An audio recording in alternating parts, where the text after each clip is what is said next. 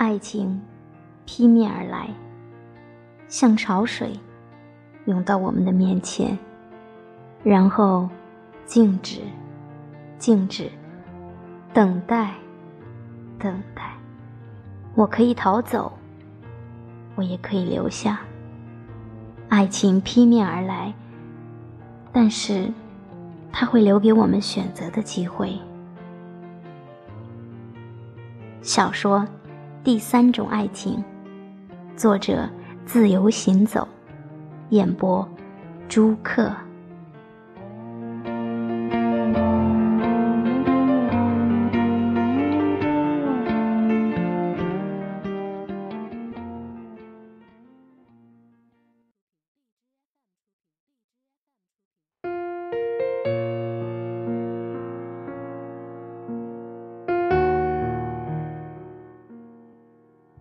小月出院了，我盯着他把辞职信打好，然后发到了公司人事部的邮件。发完后，他用 Faxmail 收了一下邮件，好家伙，几天时间就有三四十封新邮件。但他快速翻了一下，就懒懒的关了机，爬上床躺着。我猜一定是没有他等待的那个发信人。我只比他大三岁，但我们一直就是不同的两类人。他敏感多情，而我却强硬坚定。我前夫离开我时说过：“邹宇，如果这段时间能让我看见你为我流泪，也许我会留下来。”当时我硬着脖颈说：“为你哭不值得。”其实婚姻惨败，谁说我没哭过？但我不会让他知道。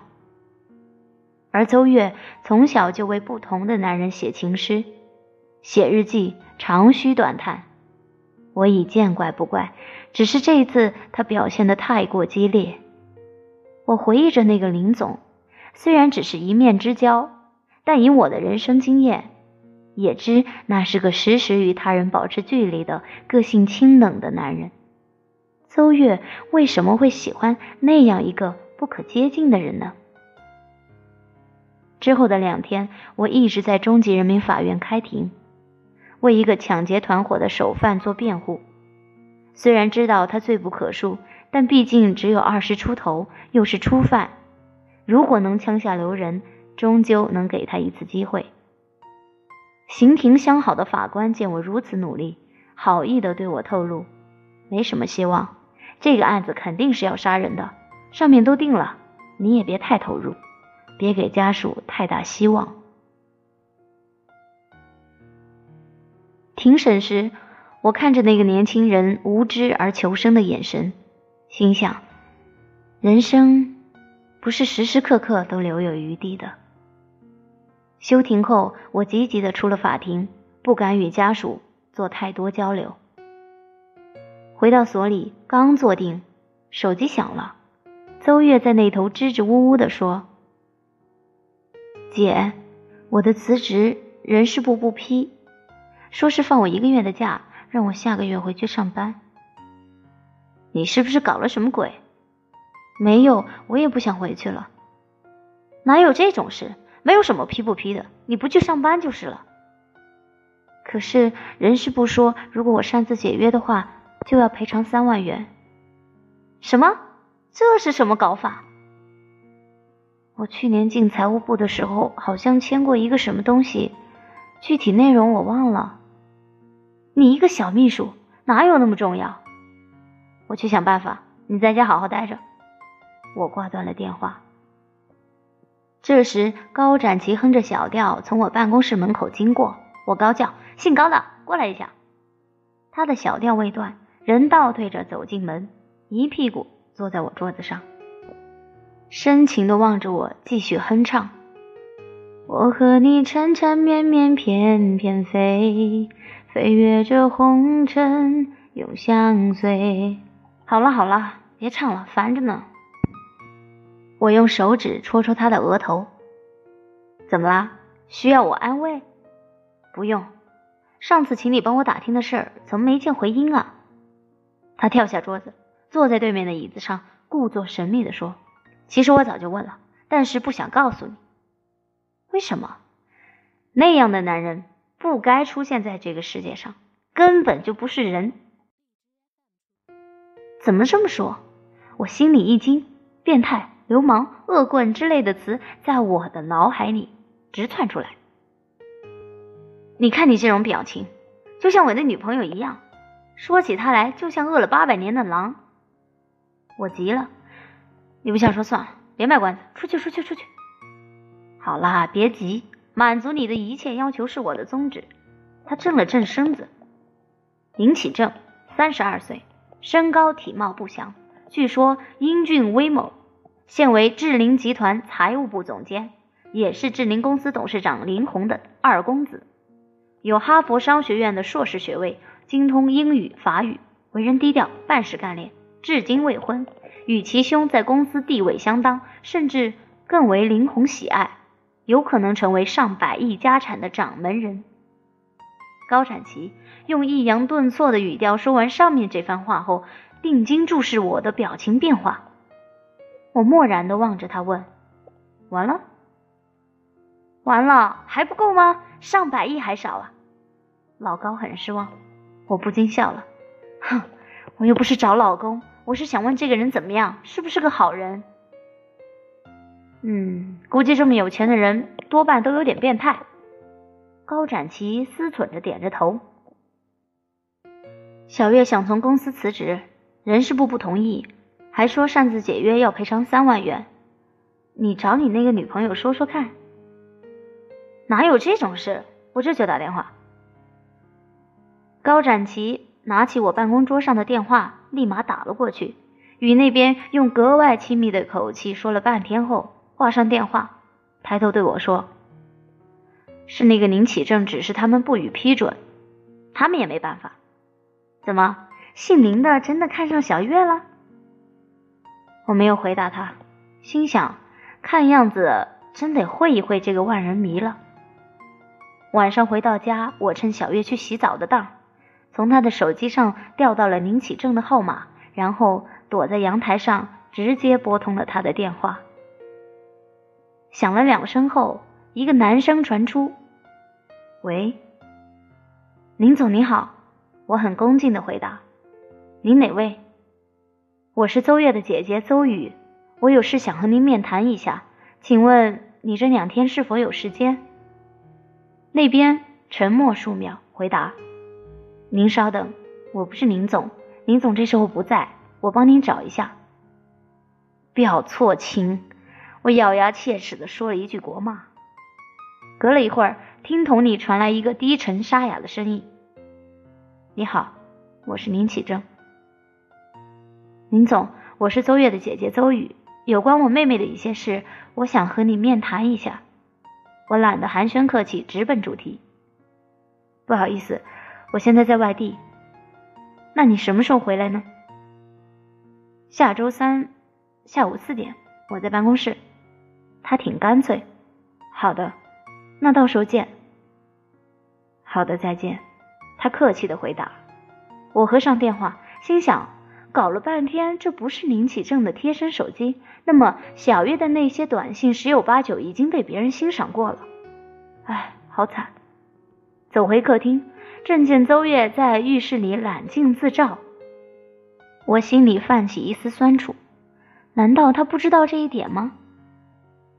哎，这个傻姑娘到底在干什么？不被人珍视的爱情就只是个羞耻的笑话。我走到他的身后，拍拍他的肩，温柔地说：“早点睡。”小月回头奇怪地看着我。恐怕是被我的殷勤吓到了。下周三的下午三点五十，我站在了志林集团的楼前。作为资产上百亿的大公司，办公楼出人意料的低矮朴素。林家的低调作风在业内早已出名。低调虽低调，保安措施却是出奇的严格。我经过金属探测仪。以及三个保安或前台的询问、登记和电话请示，这才站在了林启正的办公室前。一看表，四点过五分，我迟到了。秘书轻轻的敲门，探头进去，低声通报，然后转身微笑着向我点点头，请我进去。我走了进去，办公室虽然大，但设施也很普通。最醒目的是靠墙放置的一大排书柜，高高矮矮，摆满了书。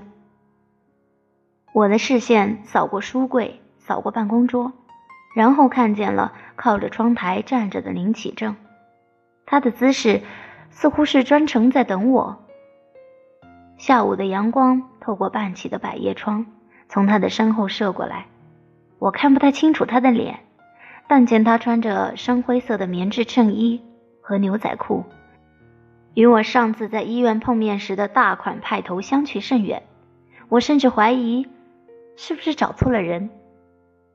他站直身子向我点点头，然后指着沙发说：“请坐。”我走过去坐下，他也在我的对面坐了下来。光线直接打在了他的脸上，确实是那天在医院见到的那个人，眼神还是那么冷漠。疲倦，感觉好像在哪儿见过，像某个偶像剧里的主角。我暗想，只可惜五官太俊美的男人没有回味的余地。秘书将一杯茶放在我面前的茶几上，盛茶用的是很精美的青花瓷杯，而非写字楼里惯用的一次性纸杯。茶水清澈碧绿，一看就是上等好茶。他轻轻咳嗽了两声，开腔说：“请问你有什么事？”我下意识坐直了身子，正色说：“是关于我妹妹邹月，她到贵公司工作有半年了，一直很感谢你对她的关心和帮助。但是由于我妹妹身体不太好，所以想回家休养一段时间。我已经准了她一个月的假，不够吗？不是请假的问题，我妹妹觉得她……”不适合在这个公司做下去，他想换个环境，希望得到你的理解。可是我觉得他做的不错，正准备升他的职呢。他和我说话时，身子斜靠在沙发上，搭在沙发扶手上的右手不停地将一个黑色的翻盖手机打开又合上，合上又打开，脸上的表情心不在焉。我不想和他兜圈子，决定直入主题。林总，我上个星期打的手机是你手里这个吗？不是的，那是我助手的，不过那也是我对外的联络号码。你的员工也不知道你手上这部手机的号码？大部分不知道。那你的助手有没有告诉过你，前段时间那个手机上有些奇怪的短信？他玩弄手机的动作停了，低头想了几秒后，抬头微笑的说。是的，是有一些，特别是情人节那天晚上。不过当时我在香港，不在这里，事后才得知的。助手为什么没有及时转告你？那天晚上差点出人命，你知道吗？我有些生气，为了那个傻瓜小月。他收住笑容，回答说：“对不起，助手并不是总能联络到我，我也有私人空间。”那么你对这件事怎么看？一切都会过去的，他只是有一些不切实际的幻想而已。可是你要他怎么面对你，或者你打算怎么面对他？我会当什么都没有发生，工作就是工作。他坐正了身子，严肃的望着我。我知道你今天来的目的，我也可以很负责的告诉你，我从来没有对小邹有过任何过分的举动或者言语。如果对他的表示做过任何回应，今后我也不会对他有任何偏见。而且你放心，虽然我的助手知道这件事，但我已经告诫他不得对外透露。对，你是可以不当回事，可是你考虑过小月的感受吗？你虽然自认为没有做过任何回应，但是你的一个眼神、一个笑容，对他都有特殊的意义。现在你让他怎么做你的手下？我希望他能调整好自己，也希望。你能帮帮他？我帮不了他，感情的事谁也帮不了他，只有让他离开这个环境。这个我暂时不能同意。小邹虽然没有负责什么具体工作，但是他在财务部接触到了很多商业秘密，我不能让他离职。